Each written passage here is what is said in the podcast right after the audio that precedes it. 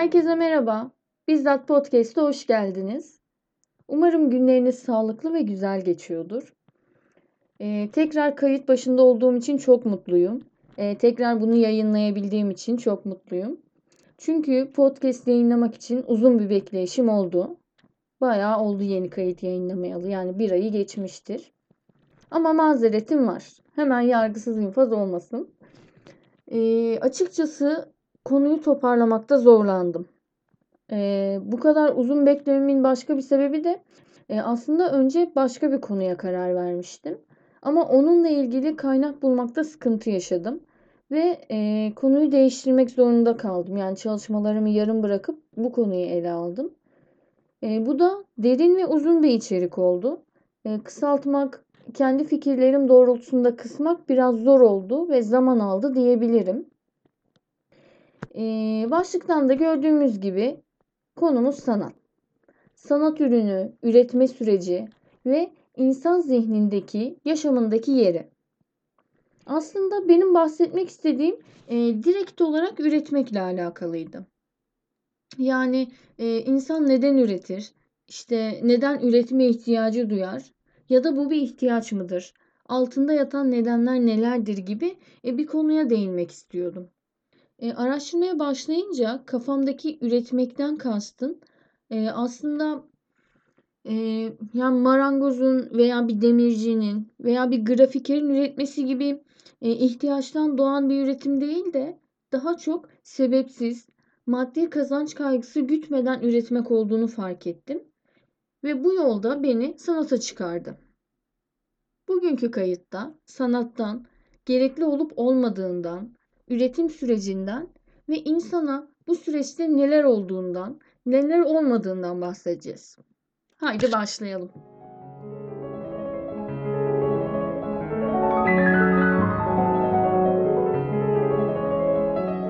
Sanat ürünü deyince aklınızda neler canlanıyor bilmiyorum.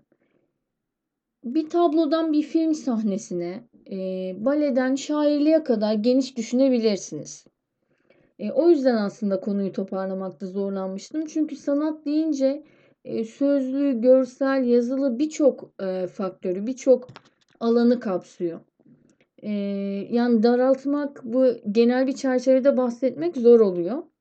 Ama ilk olarak şuradan başlayabiliriz. İnsan ölümlü bir varlıktır ve öleceğinin de farkındadır. Bu farkındalık ve beklenmedik ve bilinmeyen son istesek de istemesek de bizi dehşete düşürür. Genelde bastırır görmezden geliriz ama hep oradadır. Bunu unutmak için bir yol bulmak gerekli. Veya bunu ifade ederek e, dehşet duygusundan kurtulmamız lazım. İşte burada imdadımıza sanat yetişir. Bir ifade yoldur sanat. Dışa vurum sürecidir. En başta ölüm gerçeği olmak üzere birçok duygunun da ifadesidir aynı zamanda. Bireysel olanı dışa vururken evrensel nitelik kazanır. Çünkü bireyin dışa vurdu aslında hepimizin derdidir. Hiç birbirimizi görmesek de Rilke ile aynı hasreti yaşarız. Albert Camus ile tanışma ihtimalimiz olmasa da aynı sancıları çekmişizdir. Veya dinlediğimiz bir Chopin bestesi bizi onunla ve o besteyi dinleyen herkesle aynı yere götürür. Dili de bilmesek, yüz yüze gelmesek de aynı duyguları yaşarız. İşte bu birleşmeyi ve aynılığı bize ancak sanat sağlar. Duyguda birleşmek çok önemli. Hep aynı duyguları yaşıyoruz belki. Aynı kalp kırıklıklarını yaşıyoruz. Aynı hasretleri çekiyoruz. Ama bunu bir başkasının nasıl yaşadığını bilemeyiz. Bir başkasının e, zihninde, duygularında nasıl tezahür ettiğini bilemeyiz. Bunu ancak kişi ifade ettiğinde görebiliriz. Bu ifade yolu bazen konuşma olur, bazen yazma olur, bazen bir dans olur. Orada işte anlarız kişinin duygu yoğunluğunu, neler hissettiğini, bize ne kadar dokunduğunu fark ederiz. Burada işte sanatın çok birleştirici bir yönü olduğunu anlayabiliriz. Konuyu mağara dönemine kadar götürebiliriz. Duvarlara resim çizme. Kendini elinde olan imkanlarla orada ifade etmek en temel sanattır günümüze ulaşan. Aslında o dönemde kim bilir ne hikayeler anlatıldı insanlar arasında. Nasıl roller kesildi, hayvanları taklit eden veya birbirini taklit eden. Ne şarkılar söylendi. Sözlü olduğu için tabi e, günümüze ulaşamadı bunlar. Bize ancak mağara duvarlarındaki resimler kaldı. Bu resimlerden çıkarım yapmaya çalışıyoruz. E, bu çok basit resimler bile geçmişi aydınlatıyor. Birçok bilgi sunuyor bize bu resimler.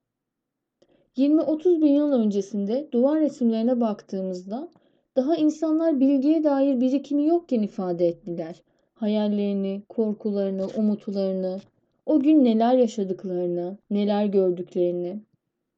Kalıcı olmak, iz bırakmak istediler. Bu resimlere Endonezya'da, Avustralya'da, Brezilya, Libya, Hindistan, aborjinler her yerde rastlayabiliriz.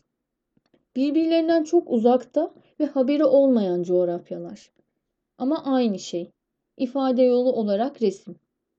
Yani sanat yapma, sanat üretme ihtiyacı evrenseldir ve ihtiyaçtır çıkarımına varabiliriz. Buradan şu sonucu da çıkarabiliriz. Ancak sanatla bir medeniyet kurulur. Toplumun zihniyetini yansıtır ve yaşanılan çağdan izler taşır. İnsan bu etkiden kaçamaz. Yaşadığı çağ ne verdiyse onunla yoğrulur ve onunla üretir. İlk çağlarda mağara duvarlarına, daha sonra elde ettikleri madenlerle bronz taşlara ve zamanla da yazının icadıyla mitler oluşturarak bugüne kadar ulaşıyor o dönemin olayları. O çağ hakkında çok fazla bilgi veren ciddi bir bilgi kaynağı. Böylece kalıcı bir medeniyet oluşturmayı başarmışlar. Oluşturulan eser dönemin özelliklerini, eğlence anlayışlarını, ihtiyaçlarını yansıtıyor. Dolayısıyla sanat bir bilgi üretme şekline dönüşüyor. Onu okuyabilirsek okuyan kişiye o dönemle ilgili, eseri üreten kişiyle ilgili aktarabileceği çok fazla şey var. Büyük sanat eserlerinin çıktığı zamanlara bakın. Büyük toplumsal çalkantıların olduğu zamanlardır. Fransız devrimini anlatan ünlü tablo. Ressam bize devrimi en güzel şekilde anlatmış ve hissettirmiştir. Hitler'in katliamına dair filmleri hala izleriz ve o sürgün, eziyet yıllarını çok iyi anlar ve hissederiz. Sanatın toplumsal bir yönü ve medeniyet kurmada ciddi bir rolü vardır. İnsanlık bilime ve sanata hizmet ettiği ölçüde gelişmiştir.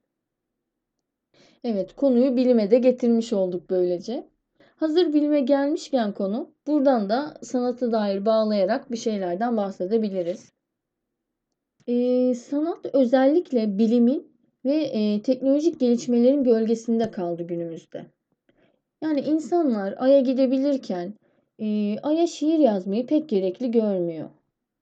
En uzak mesafeler artık saatler içinde ulaşılabilir olunca e, Sıla'ya hasret veya sevgiliye özlem ile ilgili filmler gereksiz geliyor gözümüze. Artık uzayı tasvir eden uzun betimlemelere gerek yok ya da hayal kurmaya. Açar, NASA'nın paylaştığı fotoğraflara bakarız işte. Aileler her zaman altın bilezik olarak doktor, mühendis, öğretmen olmamızı isterler. Okuyun yavrum, okuyun. Okuyun da memur olun. Kimse oyuncu olmayı, ressam, yazar olmayı tasvip etmez. Hobi olarak gene yap ama mesleğin de olsun. Hepimizin duyduğu klasik cümleler. Gerekli olmayan, hobi olarak yapsak da yetecek, fazlasına gerek olmayan bir uğraş olarak bakılır. Bir kriz durumunda, e, ekonomik veya savaş durumu gibi krizlerde feda edilecek ilk şey müze, sinema, tiyatro gibi gerekli olmayan masraf kapıları. Bilimin sazı ele aldığı böyle bir çağda ve maddi kazanç odaklı çevrede tabi insanın kendini ifade etmesi ve çıldırmadan varlığını devam ettirmesi için sanata yönelmesi kolay olmuyor. Hep ikinci planda bırakılıyor. Konuyu fazla dağıtmadan şunu söyleyebilirim ki yani konuyu dağıtmamak da çok mümkün değil. Çünkü çok geniş ve her şeyle ilgili bir konu. Bahsedecek çok fazla unsur var.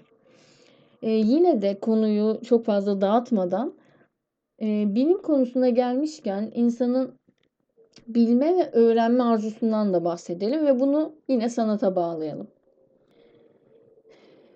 Yani merak çok evrensel. İnsan tanımak, bilmek, öğrenmek istiyor. Sonucun sebebini anlamak istiyor. Aradaki bağlantıyı bilmek çok cezbedici. Bilim böylece gelişiyor. Merakı giderme amacıyla. Sanat da payını alıyor bu merak giderme amacından. Çünkü sanat eseri de aslında bir taklit ürünü.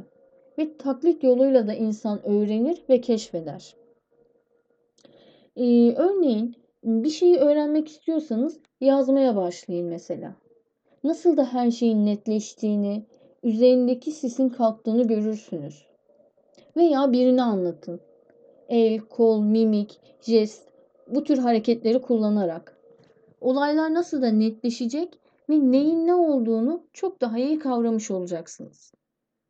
Olanı taklit etmek aynı zamanda anlamayı ve kendinde olanı da üretmeyi, dışa vurmayı sağlar. Dışa vurmaktan devam edebiliriz. E, hayatımızın önemli bir parçası. Olmak da zorunda. Özellikle yaşanılan yoğun duygu hali ise bunun muhakkak ifade edilmesi gerekir. Bir tür duygu boşalımıdır eser üretmek. Bu dışa vurma ihtiyacımız var mı? Tartışmasız bu soruya evet diyebiliriz. Çünkü ifade edilmeyen duygular bizi hasta eder. Toplumla uyumu azaltır ve yalnızlaştırır. O zaman eser üretmek duygu ifadesi için çok güzel bir yol diyebiliriz. Çocukların çizdiği resimlerden taciz vakaları ortaya çıkarılıyor. Veya ağıtlar. Ölen kişinin ardından o acıyı daha dayanılır hale getiriyor. Rol yapmak, tiyatro, belki de hiç olamayacağımız bir kişiyi bir iki saatte olsa olma şansı veriyor bize. Duygusal boyutta dışa vurum, düşünsel boyutta ise bir arayışın ifadesidir üretilen eser. E, düşünsel ifade demişken e, böylece felsefeye uzanan yönüne de gelmiş olduk. Kim olursak olalım, hangi koşullarda olursa olsun, ister toplama kampında, ister 12 saat çalışan bir emekçi olalım. Dünyaya geliş amacı üzerine düşünürüz. Bir anlam yüklemek isteriz. Bu beyin kıvrımlarımızın sahip olduğumuz zekanın bir yan etkisidir diyebiliriz. Kendimize bir amaç bulma zorunluluğu hissederiz. Anlamı bulmanın ve ifade etmenin en iyi yolu da sanattır. Yeni düşünce yolları buluruz. Farklı yönden bakar ve bunu da ifade ederiz. İnsan olmanın yani frontal kortekse, kıvrımlı pembe yapıya diğer canlılardan daha büyük şekilde sahip olmanın getirisi olarak hayatta kalma arzusunun da ötesine geçer bazen. Su yolu yaparak köyümüze su getirdik. Hem kendimiz içtik hem de hayvanları içirdik, ağaçları suladık. Ama o su yolunun sonuna üzerinde çiğne olan bir çeşme yapmak sanattır. Hava soğuk, giyinmek zorundayız. Giysiye form vermek, uzun kısa olması, renginin çeşitliliği onu sanata dönüştürür. Elimize attığımız her şeyde işlevsel olmanın ötesinde kendimizden bir şeyler katarız. Hayal eder ve onu da ürettiğimiz şeye yansıtırız. İstediğimizi hayal edebiliriz. Sanatla ister gerçekliği yansıtın olduğu gibi tüm çıplaklığıyla, isterseniz de gerçeği çarpıtarak, boyayıp süsleyerek gösterin. Bu size kalmış. Hayal dünyanızı katabilirsiniz. Olmasını istediğiniz gibi yansıtabilirsiniz. Ağaçları pembe renkte, pamuk şeker açan şekilde çizebiliriz. Ya da hayal kırıklığımızı notalara aktarıp işitsel bir ögeye dönüştürürüz. Veya yaşadığımız acıyı dansla ifade ederiz. Nesneleri veya kendimizi yerçekimsiz şekilde uçar halde hayal eder ve bunun filmini yaparız. Bu özgürlük insana hayata daha katlanabilir, daha tahammül edilebilir gösteriyor. Evet.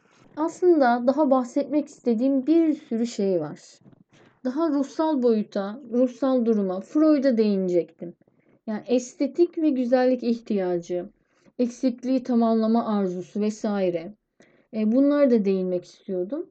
Ama çok uzayacak diye değinmeyeceğim. Ama tabii ki bu konuyla alakalı muhakkak ikinci bir kayıt da gelecek. E, peş peşe değil tabii. Yani bunun hemen ardından devam etmeyecek. Ama ileri doğru bu konuya tekrar değinip e, bahsettiğim eksiklikleri de tamamlamayı düşünüyorum. Bu sanatla ilgili daha fazla şey paylaşmak istiyorum. Ama son olarak e, sanatın zararlarına da bakalım. Hep övdük, hep övdük. Şöyle özgür, işte böyle toplumsal medeniyet kurar, tarihsel falan diye. Ama hiç mi kötü yönü yok? Evet var. Olmaz mı? Mesela sanatın ticarileşmesi, bir ürüne dönüşmesi. E, şimdi tabii sanatçılar hiç mi para kazanmasın? Aç mı kalsın? Sefil mi olsun hep? Hayır tabii ki. Ticarileşmeden kastım bu değil. Sadece ticari amaç için üretilmesini kastediyorum. Yani eserden ruhu çekmek. Popüler akımlar için üretim yapmak. Bu bizim kaç dakikadır anlattığımız sanata ters düşen bir durum oluyor. Tabii ki maddi getiri de olacak üretene ama dışa vurum, estetik, geleceğe ışık tutma gibi sanatçıdan bir parça taşıması gibi yönlerini de kaybetmeden ticari bir unsura dönüşecek. İkinci kötü yönü sadece müzede, sahnede veya duvarda olabileceğine inanmak. Onu sadece sanatçı üretir, duvarımıza asarız durur. Müzeye koyar, senede bir iki kere boş vakit doldurmak amaçlı gezilir. Konserde dinlenir veya sahnede izlenir. Hayır, sanat bize hayatımızın her anında eşlik eder. Bizimle sıra bekler, kavga eder, üzülünce teselli eder. Mekanla, zamanla sınırlamak ve sadece sanatçı sıfatını verdiğimiz kişilerin üretebileceğini düşünmek çok yanlış. Hepimiz hayatta dengemizi sağlamak ve yolumuzu bulmak için sanata teğet de olsa değinmeli ve hayatımızın bir noktasına koymalıyız. Son olarak söylemek istediğim kötü yönü e, zümre beğenisi gibi bir kaygıyla yola çıkarak sanatla ilgilenmek. E, işte havam olsun, Instagram'da paylaşırım, elit desinler. Bu tür kaygılar da aynı ticaretini yapmak gibi e, sanatı, eseri ve sanatçıyı yüzeyselleştiriyor ve işin asıl meselesi olan ruhunu çekiyor. Evet, bahsetmek istediklerim bu kadar. Daha fazlasını da söylemek isterdim dediğim gibi. Şöyle 4 saat falan daha anlatmak isterdim. Ama tadında bırakalım. E, yorumlarınızı muhakkak Instagram'daki bizzat podcast sayfasına bekliyorum. Hepsini okuyor, ilgileniyor olacağım. Bu podcast size yol göstersin, ışık tutsun. Kaybolduğunuz zamanlarda sanat yolunuzu bulmanızda rehber olmasını diliyorum. Dinlediğiniz için çok teşekkür ederim. Şimdilik hoşçakalın.